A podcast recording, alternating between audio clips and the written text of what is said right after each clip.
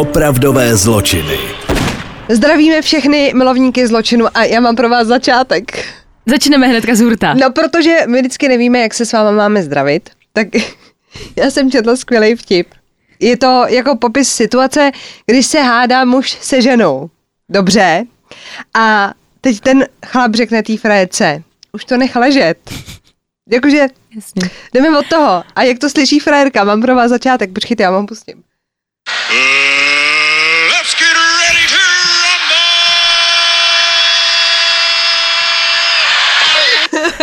Já musím říct, mě tady ten vtip dneska Lucka říkala, když jsme jeli v autě. Pane bože, já jsem se malem zbláznila. To je To je prostě začátek. geniální a je to úplně přesný, hlavně showtime! Začátek, let's get ready to rumble. No, takže... Mm, tak jenom na takže odlehčení, se to se je uklidníme. začátek. Tak. A jdeme na tak to, tím, no, tím rovnou. se budeme zdravit. It's showtime. It's showtime! Koho dneska máš? Hele, já jsem... Uh, připomeň mi v polovině, až se budeme střídat, protože samozřejmě Bechinková slibotechnis, Vtip. abrakadabra vtip, že jo. Já vám ho minule neslíbila a dostala jsem hrozně nandáno, páč jsem na to zapomněla, poněvadž přišel Andrej. Takže, chápeme se, já je mám ready, dáme si je o poločase. Ano. Dobře? Tak, Tak jo. a teď pro vás mám vraha z Ubru.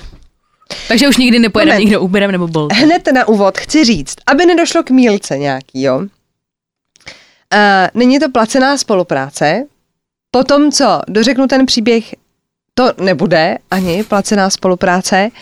A to je to, co ty říkáš, mě přesně napadlo, takže vy už kvůli nám vlastně teda nestopujete, nejezdíte pod stan, nechodíte na rande, uh, nechodíte na seznamky, uh, vlastně nevylizáte z domu a teď, když už se chcete jako přesunout, nechcete jít autobusem, protože vraždu v autobuse už jsme tady taky měli, tak přijdu já a přijdu s vraždícím řidičem Uberu. taxislužby. Takže nemáte zač, ale nemá to až tak jako bad konec. Takže já se usadím a budu poslouchat. Ano. Tak jo. Tak, usazená. A já mám pro vás teda příběh Jasona Daltona. Jason byl obyčejný průměrný chlapík, který měl manželku, dvě děti a práci. Ale ještě než teda budu vyprávět celý ten jeho příběh, který ho dostal na seznam těch zločinců, tak si ho trošku představíme, jo? Jason vyrostl v Indianě, během dospívání se pak přestěhoval do Kalamazoo a byl dobrým studentem. Hrál za školní fotbalový tým, jeho spolužáci ho popisovali jako někoho, s kým není vůbec těžký výjít. Eh, Prostě taky jako normální, bezstarostný mladý kluk, ten pak odpromoval v roce 92. Po škole se rozhodl, že by se rád stal policistou. Co jsem tak jako pochopila, tak vlastně nebyl problém v tom, že by ho jako nechtěli, ale že vlastně v tom okolí jeho bydliště neměli jako místo a on se jako nechtěl stěhovat. Mm-hmm.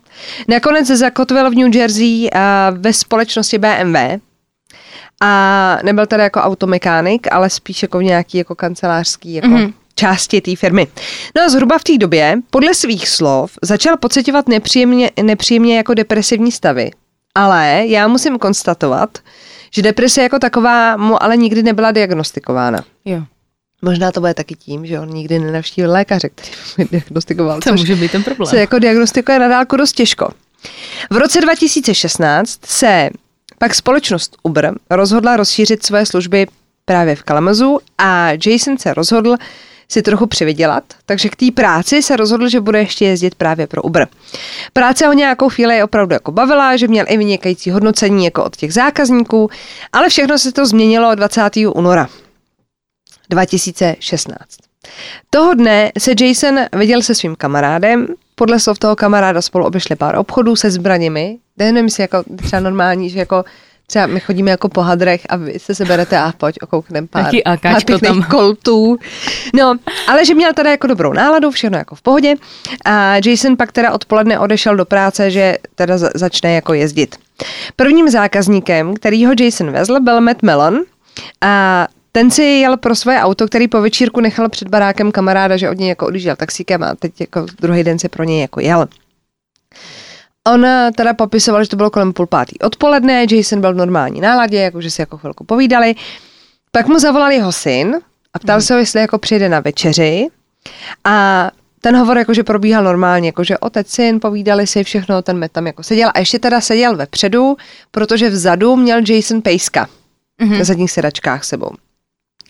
No a teď ten med říká, že jakoby položil ten telefon, ten řidič a najednou prostě, když mu jako přeplo a začal jako jezdit jako šílený, že hrozně jako překračovala rychlost a že prostě třeba projel na červenou a teď ten met jako, že se začal jako hrozně bát, takže mu jako říká, ať mu jako zastaví, že si chce vystoupit a teď ten Jason, že na něj jako, a on, že se u toho tvářil jako, jako vážně, jako že měl jako poker face, že prostě byl jako nečitelný, takže vlastně nevíte, jestli frajer vás chce teda zabít, nebo prostě se mu chce na záchod, nebo jako co se teda děje. No a on teda ať mu zastaví, že, že chce jako vystoupit a Jason na něj jako začal křičet, je teda ten barák, kde chce teda jako zastavit, že mu tam jako teda zastaví. No a ten Matt, že řekl nějaký jako náhodný barák, kolem kterého jako projížděli. Mm-hmm, aby vyskočil. No v podstatě on ho tam jakoby, že mu jako přezastavila, on že jako vyskočil z toho auta. Co je zajímavý, tak uh, Matt teda potom, co přežil tu nejhorší jízdu svého života, tak uh, zavolal na 911 aby jako nahlásil toho Jasona, že teda jako mu hráblo, že teda za volantem, popsal policii, jak jako vypadá, že má prostě čuje Equinox auto a stříbrný a že prostě pes na zadní sedačce. A nahlásil to i tomu Uberu přes tu mm-hmm. aplikaci, jakože dal špatný hodnocení a to. Mezitím Jason teda pokračoval dál a další zákaznicí měla být 15-letá Maisie, která bydlela v bytovém komplexu.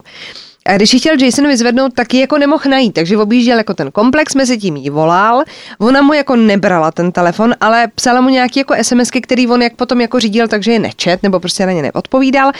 No a potkal, když to jako objížděl ten prostor, um, ženu, která se jmenuje Tiana a mm-hmm. ona tam byla se svojí dcerou a jejíma dalšíma čtyřma kamarádkama, že jako by mm-hmm. procházeli okolo, ani tam nebydleli nic. A on u ní zastavil, stáhnul to okýnko a říká, jestli jako jedna z nich je jako Macy. A ty Tatiana říká, ne, nikdo, jako my jsme vás jako nevolali, to nejdete pro nás a chtěli jako pokračovat. No a jemu prostě naběhla žíla, vytáhl prostě zbraň a začal po nich střílet. To ne. Takže vás jako zastaví taxikář, se vás ptá, jste prostě tady paní Nováková, nevím něco. A vy řeknete, že ne. A on, že jako ne, já ti nevěřím ty prostě si ze mě děláš jako srandu a vytáhne zbraň a začne po vás jako střílet.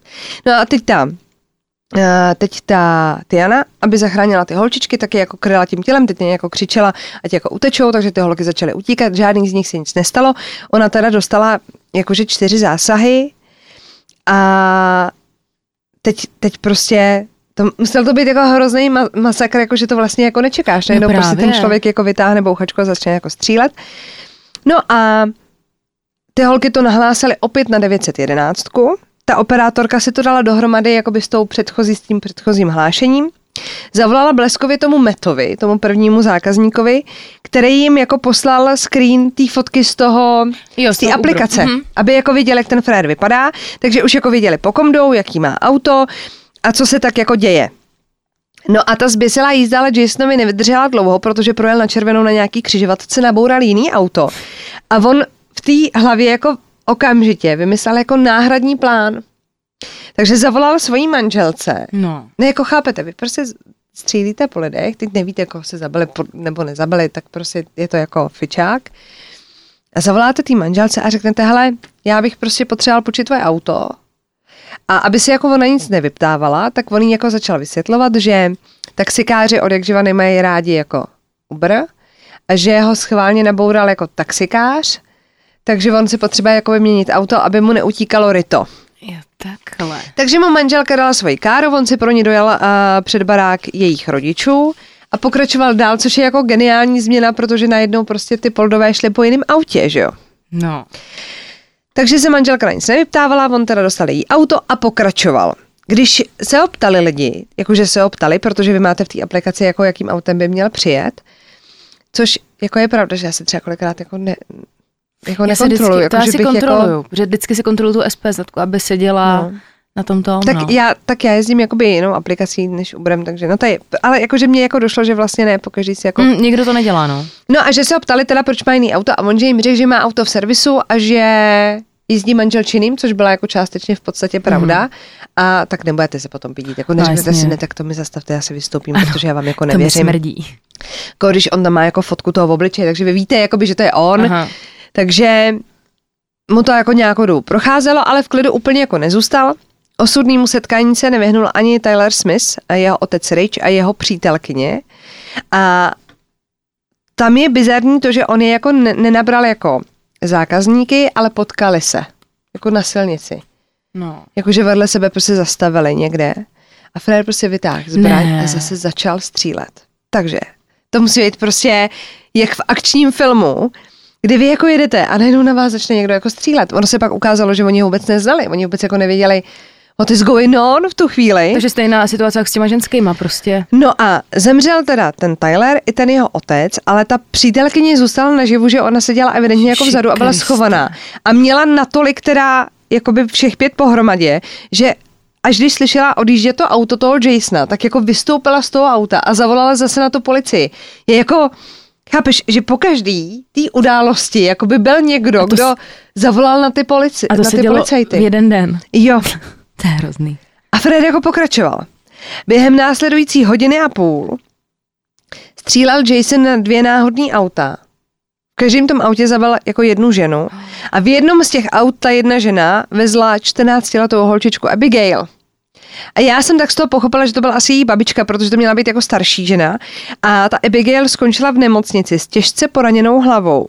A ty její rodiče, dokonce jsem našla i fotky, jakoby ty Abigail s těma rodičema, že počítali s tím, že teda o svoji dceru přijdou, ale normálně z toho vysekali tu holčičku. Jakože má nějaký jako následky, bude to trvat, ale že jde Žije. jako dokupy a prostě dostala zásah do hlavy a přežila to, což je prostě úplně zázrak. Takže právě jsem našla na netu nějaké jako fotky. Je tam jako v té nemocnici, nebo prostě evidentně má, má tu hlavu jakože uh, asi ji budou dávat dohromady, ale jako usmívá se, nevypadá, že by byla jako Jasně.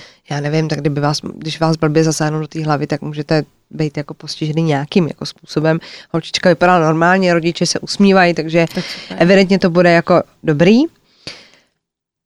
A díky tomu, že vlastně přežila ta Abigail, tak ona jim zase nějak jako popsala to auto, dali si to dohromady s tím, jak jim popsala auto ta přítelkyně těch dvou, jako, Mhm, mm-hmm. nebo mhm. toho z těch dvou mužů, jak jel táta se synem, že jo, Taylor Smith a ten jeho otec Rich, tak ta přítelkyně dokázala popsat to auto, takže oni zjistili, že on má teda novou káru, takže dali do pátrání teda nový auto a netrvalo teda dlouho a Jason skončil poutech ve výslechové místnosti.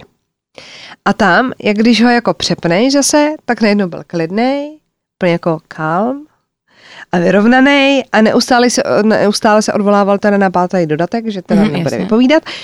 Nakonec, ale že ta policie se ho nějak jako zpracovala a, a že nakonec si teda jako rozmluvil. To počínání teda nepřežilo šest lidí, dva byli zraněni. A teď jako čekáte na nějaký jako motiv. Jako No. proč se to stalo. Takže prosím vás. Jeho vysvětlení bylo, že v té aplikaci toho Uberu byl jako ďábel. A on jak jako se odklik, že jako jezdí, tak přesto se ten ďábel jako dostal do něj. Jako, ale to naprosto vážně. A že byl jako posedlý ďáblem.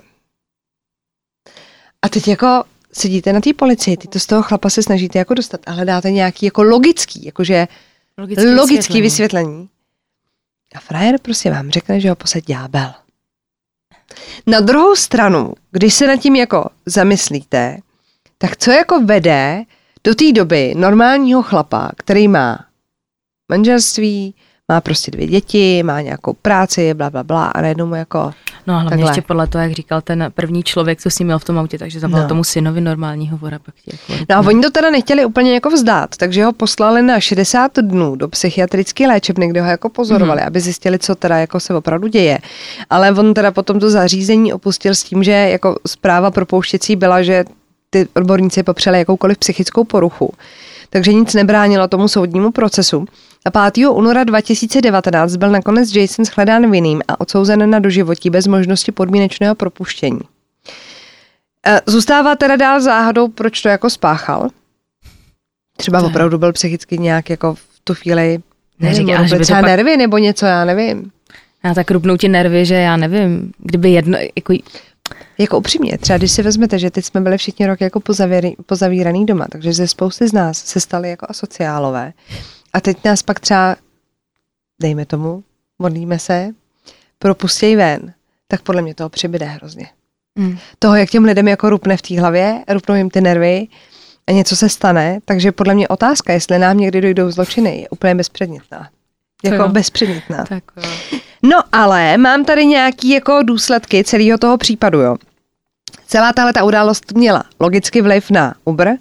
A ten čelil velký kritice potom, co se ukázalo, že od chvíle, kdy ten Matt Mellon zavolal na policii, uběhlo pět hodin k té první vraždě. Aha. A Uber nechal Jasona mezi řidičima, který jsou jako k dispozici. Oni ho jako nezablokovali, nechali ho dál jako jezdit. To je jsem, blbý, no. no. ale já jsem našla vyjádření jako mluvčího Uberu uh, pro nějaký jako noviny. A on říkal, a jako dává to smysl, že tady těch hlášení, že mají třeba po Spojených státech jako 10 milionů prostě mm-hmm. nějakých jako řidičů a tak. A že těch hlášení, kdy prostě, jakože šílená jízda znamená pro každého něco jiného. Jako takhle. Takže jako frajer vás sprudí, nebo prostě jede 30 na 50, nebo jede 55 na 50 a vy jste prostě nějaký jako... Už jste vyschýzovaní. Už jste že je- vyschýzovaní, hm. takže prostě jasně, no on je jako blázen a on říká, my přece nemůžeme. Jakoby, že netolerují samozřejmě žádný násilí, že kdyby on řekl, hele, on mě napadl, nebo prostě mě nějak jako osočoval, nebo něco se jako děje, tak ho zablokují okamžitě. Jo. Ale nemůžou ho zablokovat na základě toho, že někdo napíše do aplikace, jako že jel jako šílenec. To asi musí Bez dostávat hodně takovej. předchozího jako hmm. prošetření, že nemůžeš jako upírat tu práci těm lidem. Ale nakonec teda v dubnu 2018 společnost došla k úpravě pravidel. Můžete si do aplikace přidat až pět, nevím, jak to má český Uber, bavíme se o americkém, jo? Až pět důvěryhodných kontaktů, se kterými můžete sdílet průběh jízdy a svoji polohu. A dokonce ten řidič je povinen to jako odklepnout, že i on ji s něma jako sdílí. A navíc ta aplikace nabízí tlačítko jako pro rychlé vytáčení 911. Tak to je skvělý. A ještě tady teda dodatek k rodinnému stavu, že krátce po tom šíleným řádění, to bylo fakt jako v řádu týdnu, podala ta jeho manželka Carol žádost o rozvod. Jejich dětem v té době bylo 10 a 15 a manželé spolu byli od roku 1995 a našla jsem někde nějaký jakože drbíčky, že se povídalo, je to pravda, že měli problémy už před vražedným řáděním, takže to mohlo být jako... Že mu Víte, prostě jako ruply nervy, ale sakra, tak se jdu vymlátit do stromu, nebo zařvat si do lesa, nebo jdu zabíjet šest lidí. A fakt jako to seš fakt ve, šp- ve, ve špatný čas na špatném místě, jako Hmm. zastavíš na červený a borec tě jako střelí. A teď pokaždé, když si budete volat taxíka, tak se mi vzpomenete a budete mě proklínat. Ale já si myslím, že takhle přes ty aplikace, jak už je to, myslím si, že to už bude nějak jako pošéfený víc, ten Uber i tady jako u nás. Já nevím, jak je to v tom, to, v tom českém. to Já teda je pravda, já totiž Uberem nejezdím. Jezdím jinou apkou. My, my jsme na koni. Říkáme tak, jako kdyby. Já, já lítám na jako Drakovi, na Drakovi po Praze. No, Ty jo, no. No je to zajímavý, a je to hrozný teda, jak člověku dokáže rupnout v bedně. takže opatrně. Buďte opatrní. Tak a my prohoz a ty máš co? Já mám vraždu, záhadu, záhadu. to je jako jogurt s krupinkama. Všechno v jednom. takže vražda a záhadička. Vražda, záhada v jednom. Takže Ty, no, ty, ty, ty, ty říkej, já si tady něco a my o těch vtipech jako víme. Víme, Ano, že budou, budou, vtipy, nebojte, budou. jenom si dáme prvně tady tenhle případ. Budu mluvit teda o obrovské záhadě. Je to starý příběh a je to nevyřešený případ. A byla jsem z toho hrozně naštvaná, že to je nevyřešený, protože jak vám celý ten příběh povykládám, tak si na konci stejně jako já řeknete, jako vážně, jako opravdu se nenašel ten vrah. To je něco na tebe. Jde o rodinu, jde o rodinu. Otec Josh Moore to byl vážený občan, byl to businessman a bydleli ve městě Villiska. Byli hodně bohatí, on tam měl farmu, bylo to nedaleko města a měl ještě manželku Sarah a s tou měli čtyři děti. 17-letého chlapce Hermana, 10-letou Catherine, 3-letou eh, teda sedmiletou, eh, sedmiletou Boyd a nejmladší byl Paul, tomu bylo pět let. Takže čtyři děti, krásná rodina. No a právě tady ta rodina tak se usadila ve městečku Viliska, kde si v roce 1903 koupili dům. 1903, takže jsme hodně v historii. Koupili si tady dům a na to, že byli jako tak bohatí, tak ten dům byl poměrně, poměrně skromný, nic jako pompézního. A během toho, co v tom domě žili, tak si vytvořili hrozně dobrý vztahy se sousedy, protože byli oblíbení, byli jako aktivní, že se snažili ten život v tom městečku jako zpříjemnit, takže pořádali různé akce, různé charity, jako hrozně hezká rodina. Teď už se teda přesuneme do neděle 9. června roku 1912. Ten den totiž v jejich kostele tak probíhal takový speciální den, který byl určený pro děti. A co jsem já pochopila, tak to bylo v rámci konce školního roku, takže taková besídka v podstatě, takže děti tam jako zpívali, hráli se nějaký divadílka, bylo tam nějaký občerstvení. A právě ta Sera tak byla organizátorka nebo jedna z těch organizátorek tady té akce, takže celá rodina se toho účastnila. Na tu akci tak chtěli jít i dvě kamarádky těch dětí a šlo o osmiletou Inu a dvanáctiletou Lenu a ty holky bydlely s rodiči kousek od těch morů. A chtěli na tu akci jít a ještě se těch rodičů jako ptali, jestli potom po té akci v tom kostele můžou přespat u těch mórů. Oni byli jako sousedí, v podstatě bydleli kousek od sebe a oni, ty rodiče mezi sebou, ty dvě rodiny mezi sebou navzájem měli hodně dobrý vztahy, takže samozřejmě nic nenamítali, holkám to dovolili, jasně běžte na akci, přespíte tam, úplně pohodička. Takže rodina Morových, včetně dvou holčiček od sousedů, vyrazili do kostela. Po skončení té akce tak ještě počkali, než všichni odejnou, protože ta maminka byla ta organizátorka, tak čekali, než se všichni seberou, uklidili to a kolem půl desáté večer tak šli konečně domů. Když všichni dorazili, tak si šli lehnout a šli spát. Následující den, 10. června, tak něco okolo 7.30 ráno, tak jejich sousedka, co bydlela hnedka vedle, tak začala mít obavy, jestli, jestli se něco nestalo, protože v tuhle dobu tak máš čtyři děti, jsou tam malí děcka, teď taťka, mamka, jako velká rodina a v tuhle dobu ráno už se z toho domu ozývaly nějaký křiky, zvuky, teďka děti si třeba už v tu dobu hrály na zahradě, teď do toho měli i zvířata, já tuším, že tam byly nějaký slepice a tatínek by byl už jako dávno na zahradě, aby opatřil ty zvířata a hrobový ticho šlo z toho domu. Prostě nevěděla, jako co se děje. Takže šla k hlavním dveřím, zaklepala a teď samozřejmě jako volala, ale nikdo jí neotevřel. Takže šla k zadnímu vchodu a tam si právě všimla, že ty slepice jsou pořád zavřeny ve výběhu, že je nikdo nepustil, což bylo extrémně divný. A tak dala ta sousedka vědět eh, bratrovi toho otce rodiny. Ten tam dojel, byl z toho teda hodně taky znepokojený, protože tvrdil, že celá rodina musí být doma, že o ničem neví, že by někam takhle všichni zmizeli. A se sousedkou se teda eh, dali do hledání náhradních klíčů, který měli schovaný na zahradě a ten bratr věděl, kde jsou a těma klíčama se otevřely ty hlavní dveře. Kolem 8 hodiny ráno tak vešel ten, eh, vešel ten bratr dovnitř. Jmenoval se Ros a byl hrozně v šoku, když do toho domu vešel, protože fakt byste slyšeli prý i spadnout eh, špendlík na zem, jaký tam bylo ticho a čtyři děti, ještě vlastně bylo šest dětí celkově. Jo.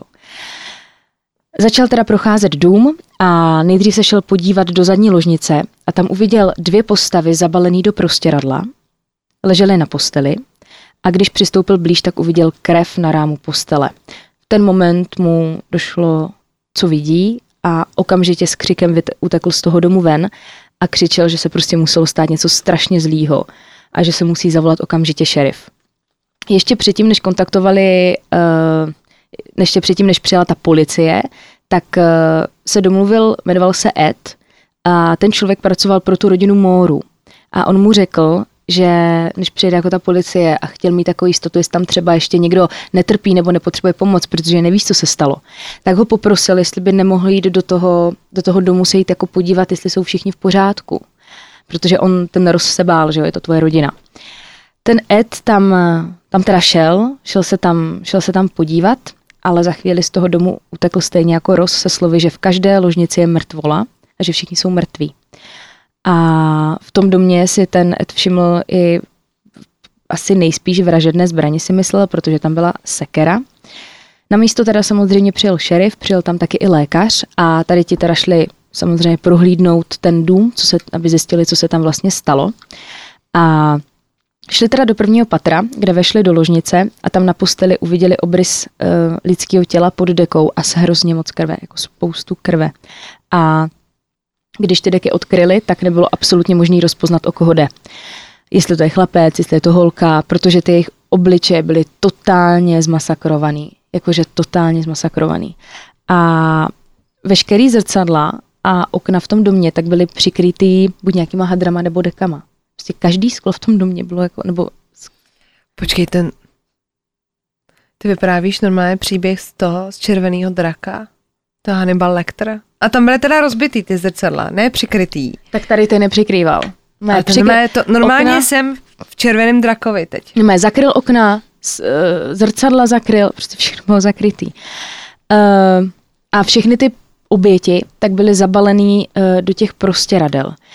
Našli teda oba mrtví rodiče, jejich mrtví čtyři děti a ty dvě holčičky od sousedů tak někdo zabil taky, takže osm mrtvol. Uh, všechny teda našli v postelích a oni fakt jako doslova měli rozmasakrovaný hlavy tupým předmětem a nejspíš teda šlo o rukojeť sekery, která se tam našla. Každý z nich utrpěl něco okolo 20 až 30 úderů do obličeje.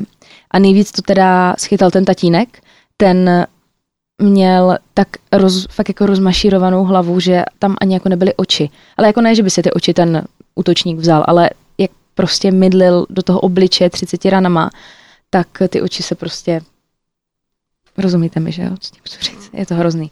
A taky podle všeho ten otec byl jediný, kdo měl v sobě i že ten útočník použil i z druhou stranu sekery, že mu ho fakt jako zasekl sekeru do hlavy. Hrozný. Uh, jedna z těch holčiček od těch sousedů, která, která spala dole vlastně s tou svojí sestrou, tak eh, měla taky na hodně částech těla řezné rány, na rozdíl od ostatních. Ti ostatní neměli žádný řezný rány na, na těle a našli s vytaženou noční košilí až po krk.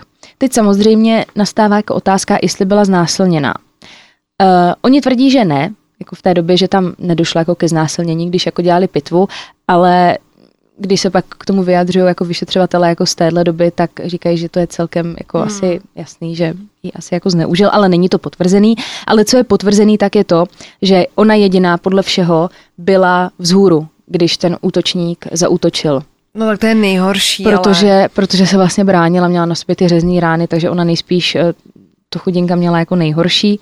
Ty rány do těch hlav, co té rodině udělal, tak musely být strašně silný, protože ta krev byla vystříklá na stěnách. Všude, všude prostě byla krev. Teď nás teda samozřejmě zajímá, jaká zrůda tohle mohla udělat. Tak eh, nejzásadnější věcí je to, že žádný okno ani dveře nebyly otevřený. Ty dveře byly zamklý. Nebyl třeba žádný zadní fot otevřený nebo rozbitý okno, nic. Takže to jako vypadalo, jak kdyby ten dotyčný měl třeba klíče, nebo věděl, kde mají nějaký náhradní, náhradní klíč. Uh, taky se pak na, na takovém, to byla v podstatě taková půda, tak tam se našly nedopalky od cigaret, což právě mohlo naznačovat to, že ten vrah už tam byl, když oni byli v tom kostele. A on na ně čekal na té půdě, než usnou a všechny je zabije. A, a podle lékařů tak ke všem těm vraždám došlo mezi půlnocí až pátou hodinou ráno. Během toho vyšetřování tak se objevilo samozřejmě spoustu podezřelých a byl to třeba reverend Lynn Kelly, který v 5 hodin a 19 minut ráno tak opustil město Viliska vlakem. A byl ten den taky na té slavnosti v tom kostele. No a jak jel v tom vlaku po té páté ráno, tak prý vyprávěl cestujícím o vraždě, kde se našlo osm mrtvých těl, že jde o zabitou rodinu a že je někdo zabil ve spánku, když spali. Jenže problém je ten, že v tu dobu to ta policie ještě nevěděla. Předpokládám, že to pak vysvětlil, že měl prozření. Něco na ten způsob.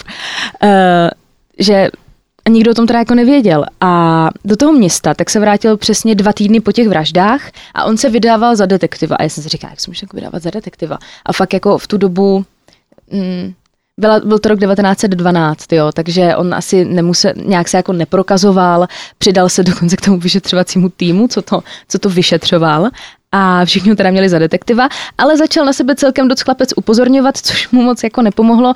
On na sebe začal upozorňovat v momentě, kdy si dával často inzeráty do novin, že hledá asistentku, která, eh, které nebude vadit, že bude pracovat nahatá. Což ty lidi jako strašně pobouřilo. Jako reverend teda. Jako jo. reverend. A on dál, a, ale on se vydával jako za detektiva, že jo. No a dobře, on, ale je to reverend. a on tak chtěl, a on chtěl asistentku, která pro něho bude pracovat na huletá. A to lidi jako samozřejmě pobouřilo, že jo. Takže reverend pěkný uchyláček. No to teda. Uh, ty lidi ho celkově v tom městečku měli za podivína, protože se třeba často procházel sám jako po nocích, jako třeba ve tři ráno chodil jako na procházky, což je trošku jako děsivý. A říkalo se o něm, že je úchyl, No protože... tak to nevím proč, ale Byl v pohodě. protože se prý uh, snažil tenkrát přemluvit jednu mladou holčičku, aby se před ním svíkla. Nesvíkla se, díky bohu za ty dary. Nakonec to s ním ale úplně nedopadlo, protože měl psychické problémy, byla mu diagnostik- diagnostikována paranoidní, paranoidní schizofrenie a nakonec skončil v léčebně. A on sepsal, prosím vás, dopis. Sepsal dopis o tom, že nerozumí tomu, proč ho nezatkli ve spojitosti s těma vraždama. Oni ho do té doby vůbec jako nespojovali a on se jako ozval, halo, já jsem tady, prostě mě nepodezřívali, tak to jsem sepsal. Nakonec eh, si teda ti vyšetřovatelé na něho posvítili a obvinili ho z vraždy jenom té Leny, což byla ta eh, jedna ze sousedek, což nechápu. Že no byl, a ten zbytek jako a ten jako zbytek jako co? Zbyt, chápeš to? Ale fakt jenom z té jedné vraždy. Ještě jsem si to jako, že by je všechny jako povraždila Lena a on pak přišel a asi jako jo, asi jo, hele. se jí. A bylo to v roce 1917 a on čekal na soud a během toho napsal doznání, kde tvrdil, že mu to přikázal Bůh, aby ty děti zabil. A pak, když přišlo teda na ten soud, tak ale u toho soudu řekl, že veškerý přiznání, co podepsal, tak nejsou pravda, někdy to neudělal a nakonec ho porota shledala nevinným, protože neměli dostatek důkazů. No tak to ale neměli, že jo? Takže reverend je ze hry. DNA nebylo, viď? Uh, dalším, pode- dalším podezřelým tak byl bývalý obchodní partner uh, toho otce té rodiny a byl to teda hodně vysoce postavený chlapík, uh, byl to senátor státu Iowa a Frank Jones, takhle se jmenoval, tak uh, ho obvinovali, protože vyslýchali ho, protože si mysleli, že spolu měli právě nějaký spory v tom biznise a chtěl toho otce odstranit. A několikrát ho teda vyslýchala ta policie, ale nakonec na něj nic prostě neměli, stejně jako v případě toho reverenda. A, ale teda jako to, že už vůbec ho někdo spojoval s takovým masakrem, tak mu to úplně potopilo tu politickou kariéru a skončil v politice.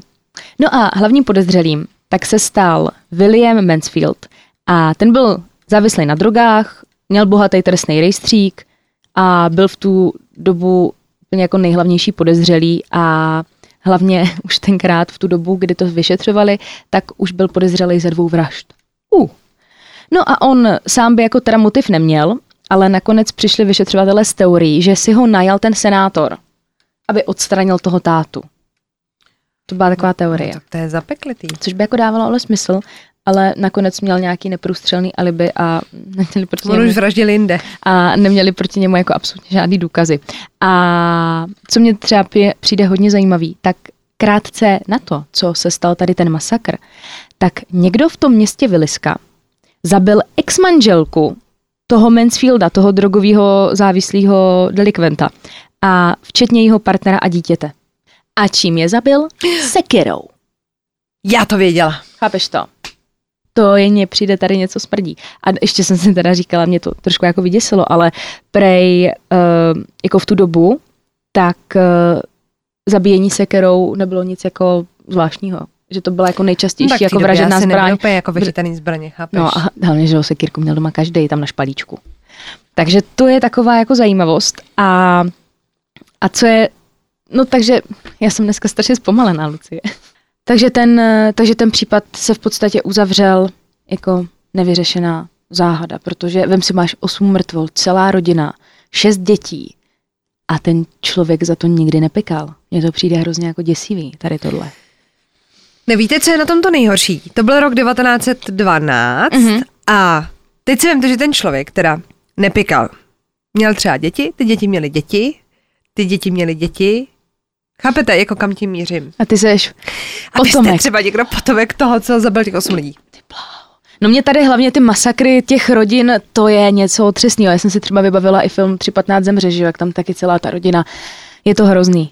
A nakonec tu mám úplně největší perlu perel. Ano. A vy jako zločinožrouti budete úplně nadšení. Protože to městečko, tak eh, dodnes tady tím příběhem žije a mluví se o tom, že v tom domě straší. A prý je tam někdy z toho domu slyšet dětský pláč. A úplně korunka toho příběhu je ta, že nový majitel, respektive nový majitelé toho domu, tak se rozhodli, rozhodli na tom baráku pořádně vydělat. A v 90. letech ho pojmenovali jako Villiská Axe Murder House. A jestli byste tam někdo zamířil, tady do tohoto městečka, tak tam můžete jít na prohlídku toho domu. Ta prohlídka toho domu stojí 50 dolarů a pokud budete odvážní, můžete tam i přespat. Noc tady v této krásné ubikaci vyjde na krásných v přepočtu 10 tisíc korun. A za tu cenu tak tam může přespat naraz až 6 lidí. E, taková děsivá trošku věc je ta, že v roce 2014 tam jeden nocležník takhle jako přespal a ubodal se přes noc z nějakého nepochopitelného Sám. důvodu. Sám. A je to fakt jako děsivý. On ten, co jsem pochopila, tak ten člověk ten dům kupoval tady s tímhle záměrem, že prostě na tom postaví biznis. A to mi je třeba A sympatický, mě, mě se to jako líbí. A že tam oni, že ten dům fakt jako, židovský. on ho jenom zrekonstruoval, ale všechno zachoval tak, jak jako původně bylo. Takže třeba na YouTube si můžete podívat, je tam takový uh, house tour, tak si to jako můžete projít, protože to tam někdo natáčí, nějaký YouTuber. A kdybyste tam ale spali, tak si musíte přinést vlastní spací pytel, protože v těch postelích jsou to prý ty originální postele, kde byly ty mrtvoly. Tak tam nemůžete spát, kde byly ty mrtvoly. Musí si přinést spacák. Takže ty si vlastně pořídíš barák, který jako pronajímáš, ty tam neuklízíš, aby to prostě zůstalo v původním stavu. Nikdo ti jakoby nezašpiní ty prostě radla, takže tam lehne jako ve spasáčku. To je geniální. Ve spasáčku, ve spasáčku si tam lehne. No, to, mě to je mi sympatický teda. Takže eh, takhle, já bych tam nechtěla přespat, ale hrozně bych se chtěla, hrozně, hrozně potom Počkejte, toužím. jako my, postižený naším podcastem do takovýchhle baráků prostě nesmíme, teď my bychom se tam zbláznili. Já, mě to strašně láká. Zbláznili bychom se tam. A jsou tam normálně zakrytý, jak to natáčel ten borec na to YouTube, tak je tam normálně i zakrytý ty zrcadla. Jakože to fakt všechno zachoval, tak jak bylo. Ale celkem skromný příbytek, teda musím říct, na to, že byl pan businessman. Ale tak, ale hezký domeček. Tak to bylo rok 1912. Ale, že to, ale nešlo jako o to, že fakt to bylo hrozně malinký. Nešlo o nějaký vybavení. Ne, to. prostě Barča tam hledala tu plazmovou televizi, chápeš? PlayStation a říká, ale oni tam neměli vůbec žádnou zábavu. Ne, myslím tím to, myslím tím to, že třeba v pokojíčku spali čtyři děti naraz, všechny. Víš, jako že jsem čekala, že budu, ale jako hezký domeček, hezký, hezký, ale nechtěla bych ho. Hm. Takže tak. Že tam máš nějakou poznámku, řekni nám ji. Jo. Je, vidíte, Teď špím pod ruce. je film, je z roku film, z roku dva, je z roku film, film, film. Ne, je film z roku 2016, jmenuje se Veliska. A byla bych trošku opatrná, ten film má 27% na CSFD, ale třeba by se vám zalíbil. Takže kdybyste se chtěli podívat na filmové zpracování, i to je možné. Bylo mi ctí s vámi hrát. A já pro vás mám to vtipy. Dneska jsem nezapomněla. Tak jdeme na Achtung, ně. achtung. Přijde trpaslík do knihovny a ptá se, máte něco o diskriminaci trpaslíků? Ano, máme, tamhle v regálu úplně nahoře. No pak tady mám to už jako moc, podle mě, jakože černý humor dobrý, ale tohle bychom asi, Ne, je to moc. já nevím, no. Lidi jsou fakt děsný. Byli jsme dnes s manželkou na večeři a lidi kolem na, kolem na mě stále pokřikovali. Úchylé, prasáku nebo dokonce pedofile. Přitom mojí ženě je 22 a mě 45. Úplně nám to zkazilo desáté výročí.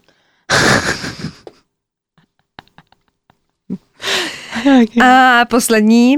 Když vám při sexu umře prostitutka, máte další hodinu zdarma.